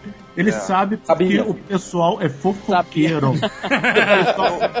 Esse cara, ele tem, ele, ele tem acesso a tudo, ele tinha acesso a tudo porque todo mundo era fã dele, levavam ele para conhecer, para conhecer navio, para conhecer submarino, e ele via tudo, ele via tudo por dentro. Ele inclusive tem, ele teve uma briga séria com o pessoal da Lockheed quando estava saindo o F-22, ainda estava no projeto. Ele escreveu um livro em que o F-22 era usado e ele contava que o F-22, ele, o nome oficial dele era Reaper e aí Era, o- rap, não era Raptor, não. Era Raptor, Raptor. não, Não, antes era Reaper. Era, era o Reaper, Ah. depois virou Raptor. Só que Ah, é? os, os pilotos, eles chamavam pelo nome original do original do projeto, que era o Lightning 2. Sim, que era sim. uma, ele seria o sucessor espi- espiritual do P-38. Aquele avião da Segunda Guerra que ele caça com, cal, com cauda dupla. É. E aí os caras, quando eles iam voar, eles arrancavam o emblema do F-22 e colavam o emblema do Lightning 2 pirata que, o pe- que eles mesmos faziam. E aí tinha gente da, da Lockheed dizendo que aquilo ali era ficção, e ele falava, não, porque eu conheço fulano, Beltrano e Cicrano que voam o F-22 e eles fazem isso. Sensacional. Esse era o nível de conhecimento do cara. Ele deu uma entrevista pra CNN uma vez que ele falou que ele não falava sobre segredos de, de Estado, entendeu? Realmente reais. E, pô, o cara era best friends do Colin Powell, então ele sabia de tudo. Cara. Aí ele conta uma história que ele tava conversando com um amigo dele da Ma- Marinha Real da Inglaterra, não sei se é o meio maluco lá que fez a, a, a empresa de jogos com ele, mas aí ele, ele contou uma história. Só os dois conversando. Aí o cara falou, porra, Tom, você nunca mais vai poder falar sobre essa história na tua vida, tu sabe disso, né? Ele falou, não, não vou falar mesmo. Ele não falou mais. Pelo menos Nem botou no disse que livro, não? falou. Nem botou no livro. As coisas realmente pra valer ele não botava no livro. Inclusive tem uma coisa que ele falou, não, eu tenho uma ideia pra fazer um livro, que é uma ideia que tipo tá aberta, não é nenhum segredo de estado. E eu nunca fiz essa ideia pra não dar a ideia pros terroristas, entendeu? Então tipo, vai jogar, saber tipo jogar avião Então. no prédio, né? Bom ponto esse, bom ponto esse. Quando aconteceu o 11 de setembro, tem aquela famosa pergunta, né? Onde você está? É da nossa geração, onde você estava no 11 de setembro? e tal. É, isso aí. Eu tava na costa do Sauípe, cobrindo o, Bra- o primeiro Brasil Open. Olha aí, quilos. Puta, é sensacional. Eu tava saindo, saindo pra trabalhar, aquele puta paraíso e o mundo caindo todo lá fora. Só que eu tinha lido é, Débito de Honra, já fazia algum tempo que eu lia sempre que saía, mas eu tinha, eu tenho essa mania de nerd de reler os livros de tempo em tempo. Eu tinha relido tanto o Débito de Honra quanto o Ordem do Executivo há muito pouco tempo. Nossa. E aí, quando a porra do avião bateu, eu falava, caralho, mas o, o, o- Tom Clancy previu essa porra. Aham. E aí você vê depois essa parada do, do, do Bin Laden. E logo antes, quando ele prevê que as repúblicas da Lituânia, Látvia, sei lá, aquela porra toda, vão se rebelar e vão ser uma das causas que vai derrubar o, o Império Soviético, como foi de verdade, o cara tinha um olhar pro que podia acontecer, que esse tipo de coisa que ele falou, que o Nick falou aí, de que ele tinha uma ideia, que podia dar ideia pros caras, nada me tira da cabeça que as porra dos, dos terroristas liam esses tipos de livros de tecnotriller com muito mais seriedade do que o governo americano lia. Vamos ver, vamos ver o que o Tom Clancy inventou pra gente fazer, né? Exatamente. One thing only. I get. Alguns anos atrás, você lembra de, de uma notícia que é, a inteligência britânica prendeu uma galera que ia fazer um puta atentado partindo do aeroporto de Heathrow, na Inglaterra? Que iam derrubar uns dois ou três aviões com, sei lá, 600 passageiros no ar? E, Isso em e- 2009, não é? Por aí, por aí. É, eu tava em Londres E eles época, um desmontaram, pau. e a notícia foi que eles desmontaram toda essa operação, prenderam os caras antes de acontecer, e nunca aconteceu, porque ia ser um puta desastre, mais um histórico, né? É, desses, desses ataques terroristas. Quem disse que não tem o Jack Ryan e o, e o, e o John Clark na vida real aí trabalhando, cara? Esse caso aí Esse foi de tipo- juntar a informação desfragmentada, juntar e ver o, o Big E Picture. achar os caras, Mas exato. esse tipo de operação é considerado meio fracasso, porque esse tipo de operação chega a público. Ah, é? Ah, não, pode é fazer- não pode, É não pode, Chegar não pro... pode dar esse palco pra esses caras. É, entendi. Tem que ser que nem efeito especial, tem que ser invisível. Tem que ser invisível, você não pode dar a mínima, o mínimo espaço, a mínima impressão de que eles estão quase conseguindo. É, Se a exatamente. história chega a público, você meio que falhou. Até Porque você deu atenção que os caras, é, pro, pros caras, né? quem foi, quem estava lá, vamos começar, vamos ver foto. É. Ah, o, o, o- Cardoso acabou de falar sobre exatamente o que Tom Clancy cita no, na construção da equipe do Rainbow Six, que as primeiras operações deles não podiam ser divulgadas exatamente para não deixar de descobrir que existia uma equipe multinacional antiterrorismo como o Rainbow Six. Isso, Então, eles usavam roupas até a- da polícia local da e tal. polícia Eles local. pegavam- E aí o exatamente. primeiro- Inclusive, inclusive, a forma como eles descobrem a, a existência da, da- do, do Rainbow. Porque o nome do, do- da agência isso é um erro comum que, que acontece. O nome da agência é Rainbow. É Rainbow, é. Six é o John Clark, É o que John líder. Clark, que é o comandante. É. Exatamente. Qual o E a dele? forma como eles Exatamente, descobrem a existência da, do, do Rainbow é que um cara, um dos das missões, eles estão voando com um helicóptero lá e o cara Com vê a, a pintura. O Sikorsky, exatamente, esse. Qual que é esse SH-88? Esse, É, esse é o, o nome. o Hawk, é o. É o Seahawk. Black Hawk, é o Black Hawk. É o Black Não, Hawk. É, o- é um Black Hawk? É um Black Hawk, É, é, certo. é um Black Hawk. É um Black Hawk. é um Black Hawk. Ele vê ah, um, um cara lá, num- um, um personagem no livro que é analista militar e tal, ele vê o, o, o Sikorsky lá da, da Rainbow e a, a notícia, né, as, as, as agências de notícia estão falando, ah, a polícia, a SWAT, da, sei lá, acho que era a missão na Áustria, alguma coisa assim. Não, foi na Espanha. Na, foi no parque. na Espanha, foi no, parque de diversões, no parque de Isso. diversões, que eles mataram a garotinha na, na cadeira de roda. Isso. E aí ele fala, peraí, se eu lembro bem da trama, porque faz um tempo que eu não li, que eu- a última vez que eu li esse livro faz alguns anos, mas o cara descobre que esse helicóptero não é usado pela... O, Pela o- polícia espanhola. Pela Força Especial Espanhola. Aí ele começa a investigar com as conexões que ele tem no- no- nos Estados Unidos pra descobrir o que, que é isso, como é que tem, tem um grupo antiterrorista, por acaso, e aí o cara que tá sendo o pivô de toda a coisa acaba tendo conhecimento da, da, da agência, do Rainbow, e manda um grupo pra atacar o hospital onde a filha e a mulher do cara trabalham. É isso aí. É, tirando assim a parte da descoberta, tudo mais, esse modo operantes da, da Rainbow é muito o que o Delta Team faz também do lado deles. Eles não usam roupas do exército, usam roupas. Então ele também tirou isso, não foi também tirado de qualquer lugar. Ele observou também como é que eram as coisas reais pra colocar na história. Então a Delta Force age dessa forma? Eu não sabia disso. Delta Force, a Delta Force, o cara usa barba. Ah, tem o Chuck Norris na Delta Force, cara. É, Inclusive, não, eu não. né, inclu- inclusive, há uns anos atrás, o comandante da Delta Force deu uma entrevista e ele basicamente declarou: a Delta Force não existe. Não, a Delta Force Não, não, é olha só. reconhecida oficialmente até hoje. Não, olha só, presta atenção. Se você vê aquele filme Black Hawk Down, o Falcão Negro em Perigo, é... aliás, eu nunca vou me esquecer da rede TV falando que, é, foi derrubado no Iraque um, um helicóptero americano modelo Black Hawk Down. É.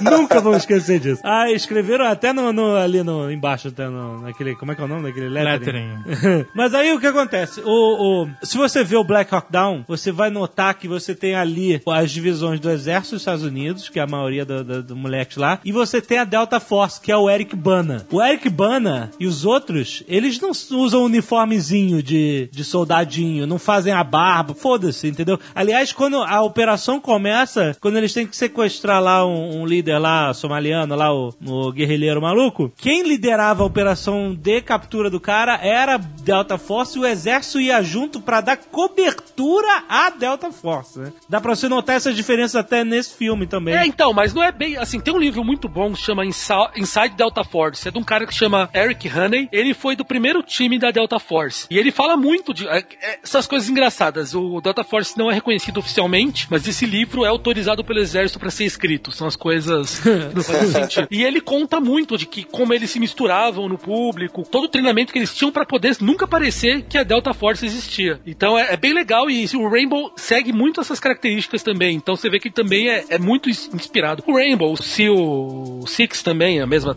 mesma coisa. Team Six, é. Depois da operação do Bin Laden, pipocaram livros, né, sobre, dos caras que, que faziam É. parte dessas, É, dessas operações. É, é que o, o, o Seal Team Six é mais fácil falar porque ele oficialmente existe, diferente É. do Delta Force. Então pelo menos os caras podem falar deles. Eu acho que a, a maior, a maior operação de despiste que o exército americano fez sobre Delta Force foi exatamente aprovar o filme do Chuck Norris. Porque foi muito lado piada. Olha que sensacional.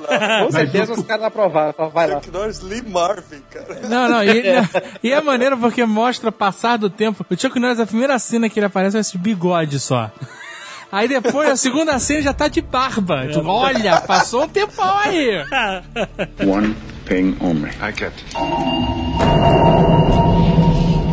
O Sam Fisher, que é do Splinter Cell, ele tem, ele tem literatura dele ou ele realmente só veio pro jogo? Eles eu não conheço. escreveram, não tem literatura prévia, como era o caso do Rainbow Six, É, por exemplo. tem Existem posse. livros, existem autores que não são nem o Tom Clancy, na verdade, são ghostwriters qualquer aí que eles pegam, e eles fazem pequenos livros baseados na história do jogo. Isso acontece com praticamente todo jogo. Esses livros não costumam chegar É. no Brasil, mas tem livro de Ah, Warcraft, não, não, tem, tem, livro de... tem tido, tem tido bastante. Ó. Descobriu Não chega esse mercado, Ah, esse mercado agora, é uma maluquice. Cara, a Ubisoft. eu não- eu não sabia, a- eu olha só, a Ubisoft, a Ubisoft vendeu um milhão de cópias dos livros do Assassin's Creed no Brasil. Toma Isso é uma essa. parada inacreditável. Toma essa, cara. Toma. Tá brincando Cabeça muito, cara. Um o- milhão, o cara. legal do Splinter Cell é que eles estão fazendo um filme e vai ser o Tom Hardy vai fazer o papel do Sam Fisher. Pois o é. É, eu boto mais fé nesse filme do que no Do que no, Shadow do, do, do, Recruit. do Jack Ryan. Pra mim, o melhor título que o Cardoso falou, Ryan, cara, é Jack Ryan, agente da SHIELD. É, é, Jack Ryan. Gente é, da Shield, Jack Ryan. Begins, aquela porra. Nossa, que que é isso? Agora, em breve, eles vão lançar já pro, pra próxima geração, pro PlayStation 4, pro Xbox One, o,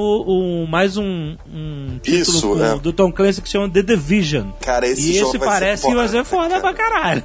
cara. Isso vai ser foda, porque ele bota todo mundo no- é, é- é em Nova York, uma Nova York totalmente destruída, totalmente caótica, tá rolando um vírus. E aí tem uma coisa que o The Division é uma divisão secreta. Então, tipo, pessoas normais do dia a dia fazem parte, mas a gente não sabe. Então, quando a parada dá merda, eles entram em ação. Então, o lance é esse. E nós somos uma dessas São pessoas. Sleeper Agents. Exatamente. Pá, é tipo Agent. Jovem Nerd, maluco. É assim. Um dia a gente vai mandar todo mundo entrar em ação e vocês já vão Para o saber. Blue Hand, isso aí. Exatamente. One ping only. I get it.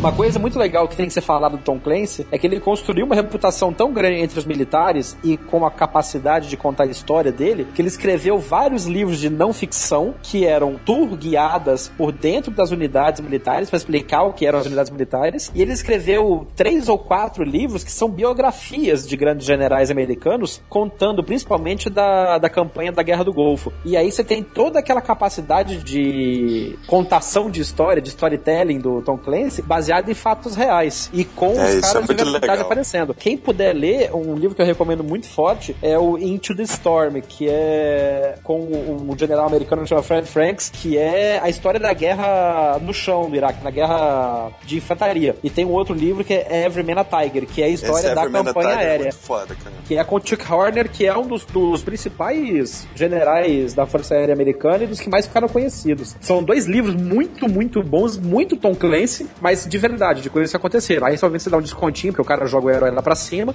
Mas assim, Isso ele faz da ficção também. também faz, né? Então é a mesma coisa. Ou seja, o Tom Clancy virou o Jack Ryan, cara. Ele escre- escreve livros pra CIA.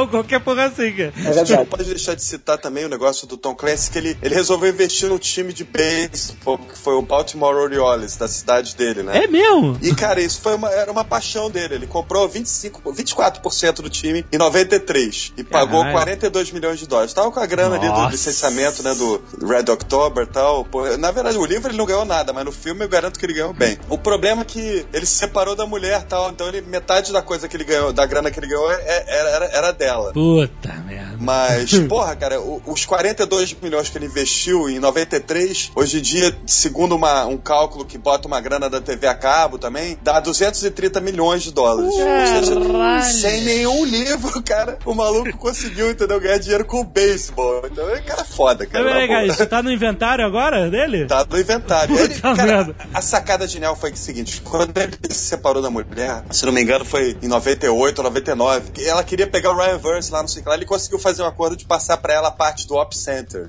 Que é, que é- Cara, e depois, depois, aí tem, um, tem os relatos da mulher dele depois que ele vendeu, passou a parte pra ela, que nunca mais ele falava naquilo. É. Ele parou de falar naquela, naquela série, parou de lançar, não sei o que. A mulher falou, cara, o cara me fudeu direitinho. e aí ele se defendia. cara, o cara "Não, Depois de casado, pelo menos, né? Virou, mais meu ídolo ainda. One ping only. I get it. Uma coisa muito legal do Tom Clancy é a evolução de tecnologia que ele mostra no decorrer dos livros dele. Quando ele começa o Outubro Vermelho, lá no início da década de 80, a tecnologia era bizarra. Se vocês lembrarem, ele descreve exatamente como é que era um teclado de máquina de escrever acoplado a, uma- a um vídeo que recebia os comandos do- do- na central antissubmarino americana. E aí ele vai evoluindo até usar e muito bem a internet e várias outras várias tecnologias móveis dos livros finais agora com o Jack Ryan Jr. Ao invés dele se manter num período onde era a zona de conforto, ele vai evoluindo as tecnologias e incorporando, inclusive mostrando a evolução. O Mancuso, por exemplo, que o Cardoso estava falando, ele não entende o software que o Johnny está escrevendo, que era pra. se vocês lembram, ele era pra detectar as baleias do Bart, porque era de onde vinha o financiamento. Era dos grupos tipo Sierra Group, Sierra Club, Greenpeace. Que é Só era mencionado no, no Rainbow Six também. no Rainbow né? Six também. Que dá merda, né? Que dá merda também. Então, é- é- essa evolução tecnológica que ele vem acompanhando é legal porque manteve a audiência fresca, a audiência jovem. Aham. No último livro do Clancy, o Threat Vector, ele consegue uma coisa raríssima, que ele fala de internet, deep web, hackers, essas coisas, sem ser aquela coisa, aquele hacker clássico de Hollywood, Ah. do sujeito que digita password, na- não aceita, override, acesso, acesso garantido. não tem isso. O, o chefe de segurança da organização lá do Jack Ryan Jr., ele é paranoico com, pen, com pendrive, por exemplo. Ele fala, não quero ninguém entrando no meu CPD com pendrive. E os caras usam cavalo de Troia, os caras falam uma hora, ah, mas então os caras, hacke- esses hackers invadem que nós matamos. Não, eles não são hackers, eles estão usando pacote pronto. Isso é coisa, eles são script kids. Boa. Ele, Muito fala, legal. eles- eles É, essa, evolução pronto. tecnológica é sensacional. Se você lembrar do, do, do Net Force, ele tinha identificado que teria uma- um potencial perigo é, em termos de invasão de, sis- sistema de alguma maneira. Mas na época ele não sabia muito o que falar ainda. Nesse Threat Vector agora, de novo ele antecipou uma coisa que aconteceu de verdade, que é o ataque cyber, a cyberguerra da China com os Estados Unidos. Falou da Dilma? Não porque ele não imaginava isso tão tosco assim. Ninguém imaginou. Nem o Tom Clancy imaginaria que o Canadá ia espionar alguém, brother, desculpa. É isso que eu ia falar. Tem nada a ver Mas com isso, hein? Mas os livros do Tom Clancy já passaram no Brasil duas vezes. Já passaram duas vezes. Qual que é a outra? Eu lembro de Paulinha. Inclusive, com um erro terrível. O Rainbow Six, o próprio Rainbow Six termina no Brasil. Termina com o bandido fugindo pro Brasil. O desfecho é na Amazônia. Inclusive, você vê, o Tom Clancy manja pra caralho, mas tem um erro absurdo no, no Rainbow Six em relação à cultura e, e à geografia, eu diria até brasileira. No final, no desfecho do Rainbow Six, ou o spoiler fudido aí, né? O pessoal lá, os terroristas ah, ecológicos, né? Fugiram para instala instalações que eles tinham na Amazônia e o, o Rainbow foi lá atrás pra pegar os caras. E Ah. aí eles estão investigando os prédios de longe com binóculos, com termo, sei lá o que é o nome da parada, né? Pra ver a, a, tempera- a diferença de temperatura, eles podem mapear as pessoas dentro do prédio e tal. E aí ele fala: Ah, aquele prédio lá, ah, eles, eles não estão lá, eles não podem estar lá. Por quê? Porque o prédio inteiro está frio, significa que o aquecimento do prédio eles desligaram. Eu falei: aquecimento do Aquecimento na Amazônia? Tá maluco. da Amazônia. Cara, ele entendia muito submarino de Amazônia, realmente entendia muito. Porra, é verdade. Ó, mas a descrição do que eles fazem na refinaria de Paulínia é sensacional. Ah, sim, isso é no Dead or Alive. É, é sensacional. Aí o Cardoso falou É. que eles vêm pro Brasil outra vez. Nesse, nesse caso ele mandou benzão. É melhor do que quase todos esses jogos que se passam no Brasil. Tem favela com gente falando em espanhol. Cara, e o começo do, do Hulk, cara, que coisa tosca aquilo. Mas, cara, a gente não pode deixar de falar que no, no Dead or Alive, o John Clark e o, e o genro dele saem da CIA e já tinham saído da Rainbow, estavam na CIA e, e- e se juntam com o Jack Ryan Jr. pra fazer o The Campus, né? Que era a organização que o Cardoso tava falando agora há pouco. Rapidão, Jack Ryan Jr., obviamente, é o filho Exato. do Jack Ryan. E essa organização ela funciona como? Porra. Ela funciona porque ela- eles têm 100 perdões presidenciais assinados em branco pelo Jack Ryan antes, dele dele sair, sair do cargo. da- da- Exatamente. É muito foda isso, cara. Não, não, mas peraí, peraí, essa peraí. organização secreta, se fosse criada, Antes Não, dele sair da primeira vez. se Ah, fosse tá. criada pelo Dan Brown, a gente tava metendo pau. É, pode crer, pode crer. Tem, tem que dar uma palmatória, é verdade. Agora, uma coisa curiosa do campus, que legal é o seguinte: no o Rainbow, se eu me lembro exatamente, ele era financiado pelos departamentos de Estado de vários governos diferentes, por isso que era um uma, uma agência super multicultural, e daí que vinha o nome Rainbow, que se você se lembra bem, o nome Rainbow era um nome temporário que acabou pegando, né, por causa do- da ideia de multiculturalismo. Os membros do time são de todos os países do mundo. O campus, por outro lado, era uma agência paramilitar privada, não tinha conexão com o governo. Não, ele era, queria era, era fundeada pelo, pelo fundo de investimento do Ryan Pai, mais o, o- Como é que é o nome do, do, do CEO do, do campus mesmo? Que também era o investidor. É- é- Isso, mas ela não é conectada com a fundo, fundo é, governamental. Era uma, Não, não, era, a verba, que era Black Funds, na verdade. era- são E fundos eles de investimento. E eles fazem. ele- eles gravam tudo que a NSA pega. Então, Sim, por- eles roubavam o eles também estão ouvindo a gente. É. Aquela- a, a explicação que ele dá de que a, a- a instalação do campus fica no meio do caminho entre a antena farm da NSA e mais um outro ponto é sensacional. Quer dizer que os caras só esticam a mãozinha e pega o, o feixe. É, que eles- tá estão vindo ao e baixo. Porra. né? Foi um momento Dan Brown esse aí também. Foi um momento Jump the Shark. Pô, para de implicar com o maluco, rapaz. Não, imagina. Ou não, né? Porque no fundo, no fundo, é no fundo, no fundo é governo. O governo é uma coisa meio lenta. Como ele fala no Threat Vector, não, porque esses terroristas que nós estamos vigiando, eles estão usando um sistema de instant messenger criptografado que é uma geração acima do que a gente tem. Nossa, isso tudo é. Mas nós estamos bem. A CIA tá quatro gerações atrás.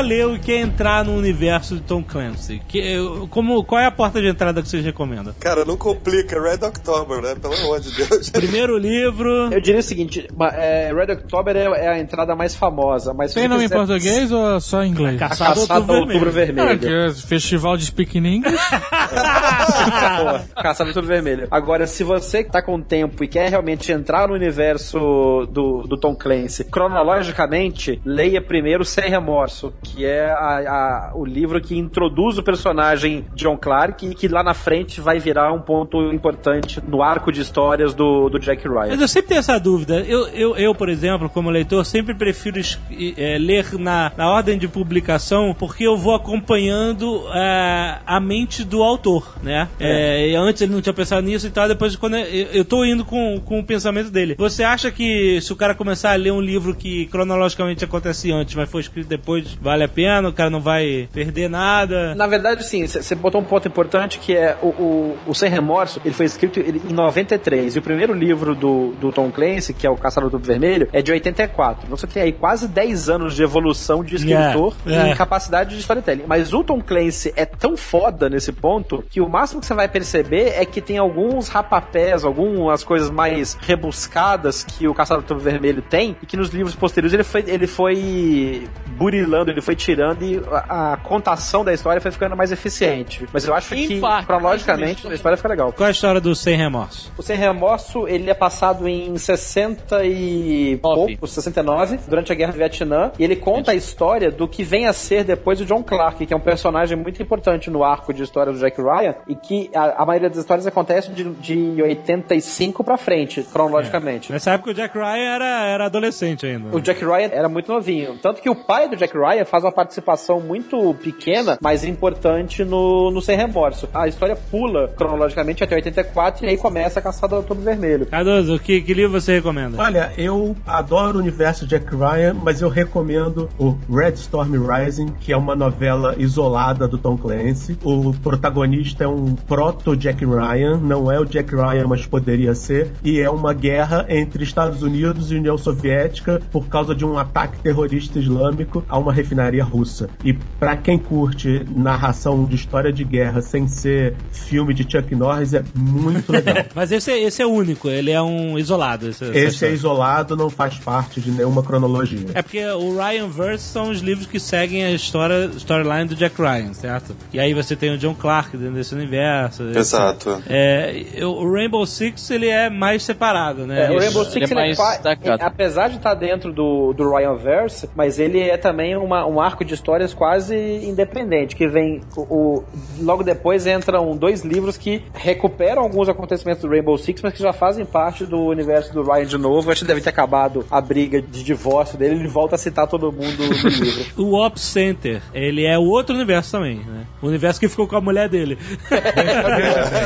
Que ficou, foi abandonado em 2005, é isso. É, mas nunca foi tipo o filé dele, entendeu? Sempre foi. É uma, Ou ele uma tem coisa- Ghostwriter também. Tem Ghost Rider, era escrito por um outro maluco, Steve Ah. Bitsinek. Então, você tem o Center e você tem o Net Force, que você, que você falou também, né? É. Que também tem outros escritores, né? É. Mas o, Isso. o xodó dele é o Ryan Verse. É, o último livro do Ryan Verse foi esse Thread Vector de 2012. Não sei se existe em português ainda, porque é do ano passado. E tá saindo aí, tá saindo agora em dezembro. E agora em dezembro vai sair o Command Authority, também do É. Ryan Verse, que o, o Jack Ryan continua, ele foi reeleito, né? Quer dizer, ele não foi eleito pela primeira vez, ele virou presidente dos Estados Unidos por uma ocasião e depois ele foi eleito é, presidente. Isso, ele não completou dois termos consecutivos, então Então ele poderia. Ele pode, ele pode voltar. É. É, ele nos foi Estados Unidos você pode, você verdade. pode é. ser ele é presidente durante 10 anos nos Estados Unidos, depois não pode mais. Então você pode supostamente ser reeleito duas vezes e depois voltar para meio termo. Mas obviamente ninguém faz isso. Mas é, É. no caso do Jack Ryan isso se explica por isso. Eu, sinceramente, eu não gosto muito da, da série a partir do Depth of Honor, porque,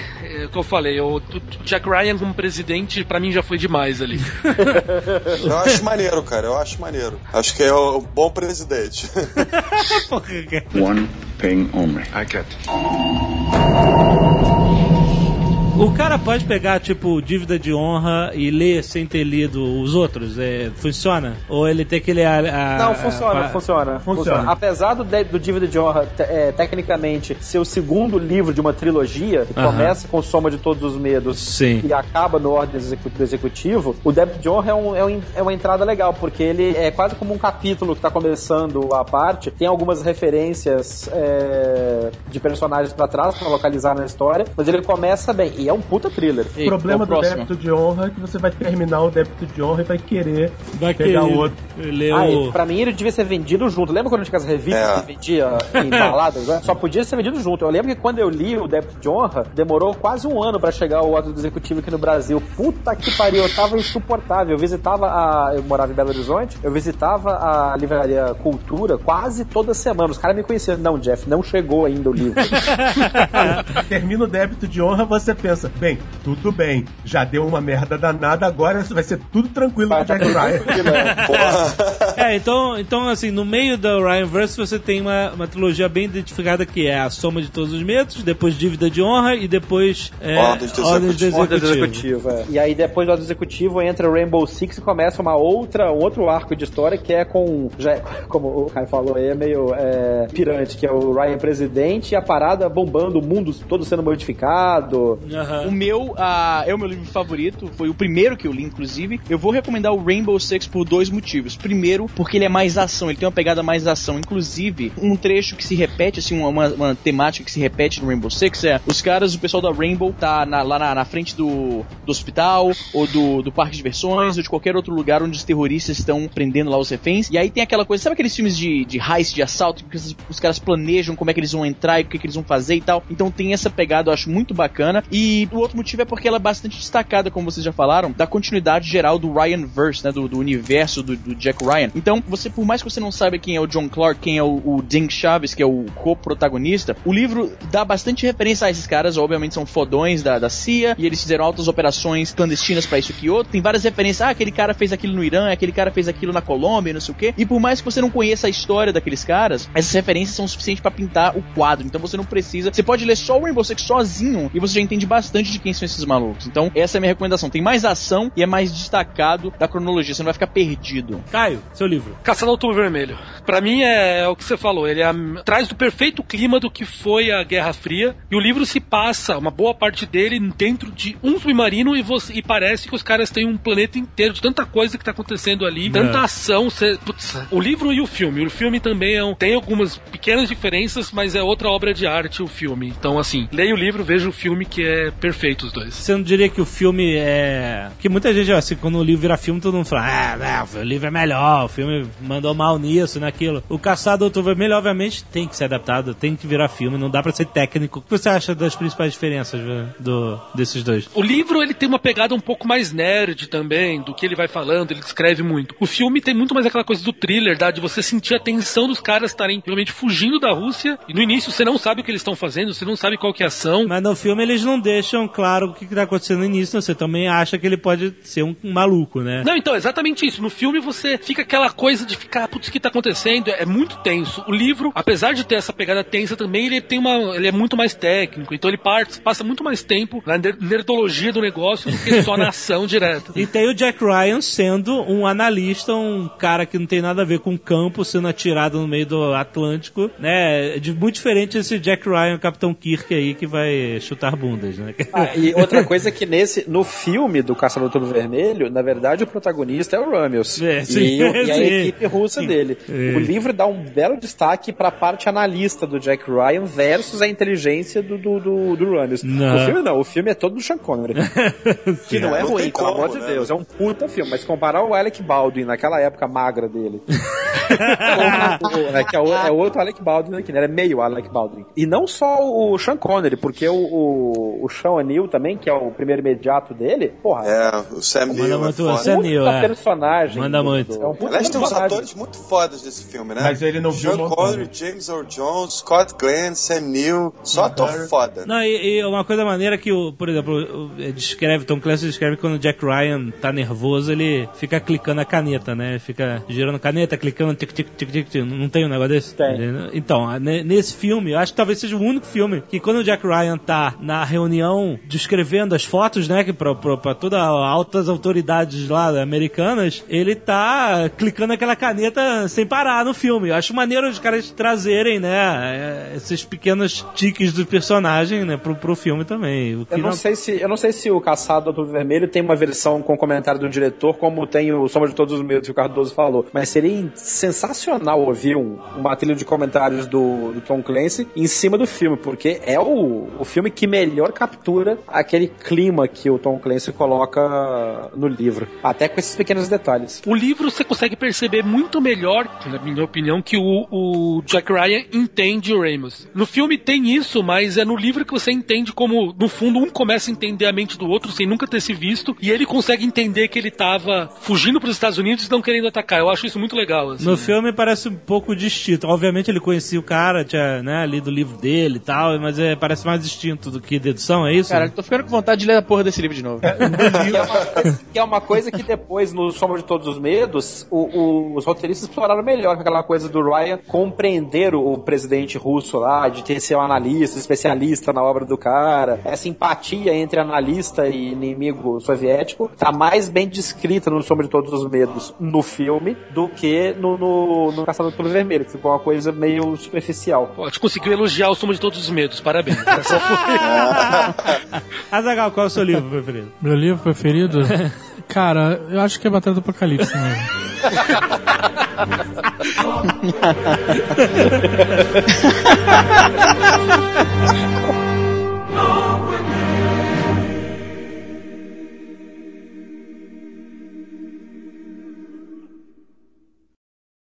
Este Nerdcast foi editado por Radiofobia, podcast e multimídia.